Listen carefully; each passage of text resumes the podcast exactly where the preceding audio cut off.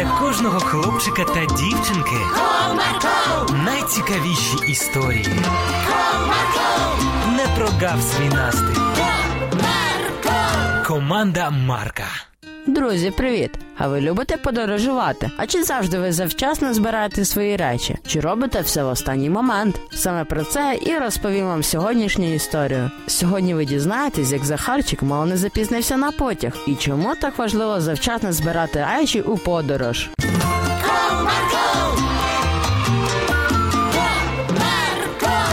Одного чудового дня Захарчик складав свої речі у валізу, бо завтра він їде з класом в інше місто на екскурсію.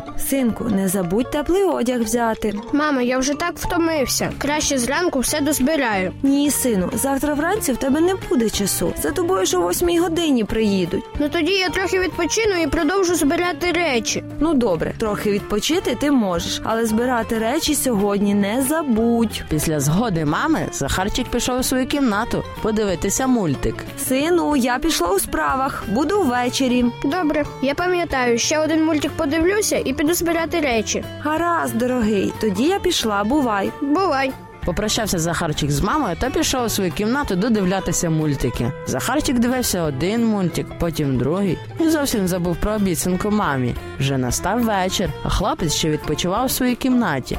Я вдома. Привіт, мамо. Підійшов Захарчик до своєї мами, щоб привітатися. Ну що, ти зібрав всі свої речі? І тут від питання мами Захарчик завмер. Я забув. Сину, ти ж обіцяв. І як тепер ти поїдеш? Вже дуже пізно, а в тебе ще нічого не зібрано. Ну я завтра зранку все зберу. Просто прокинусь трішки раніше. Я встигну, не хвилюйся. Ну добре, якщо ти такий впевнений, тоді гаразд. Так, я справді прокинусь раніше і все встигну. Після розмови Захарчик пішов спати. Він встановив будильник на 6 годин та спокійно заснув. Коли настав ранок, придзвонив будильник рівно в 6 годин. Ой, як спати хочеться. Посплю ще 5 хвилинок і встаю. Вирішив хлопець. Пройшла вже година, а Захарчик ще солодко спав. Сину, час снідати. Ти вже зібрався? Гукнула мама хлопця, думаючи, що він збирає речі. Але Захарчик не відповідав. Так і не дочекавшись відповіді, мама пішла до кімнати Захарчика. Ти ще спиш?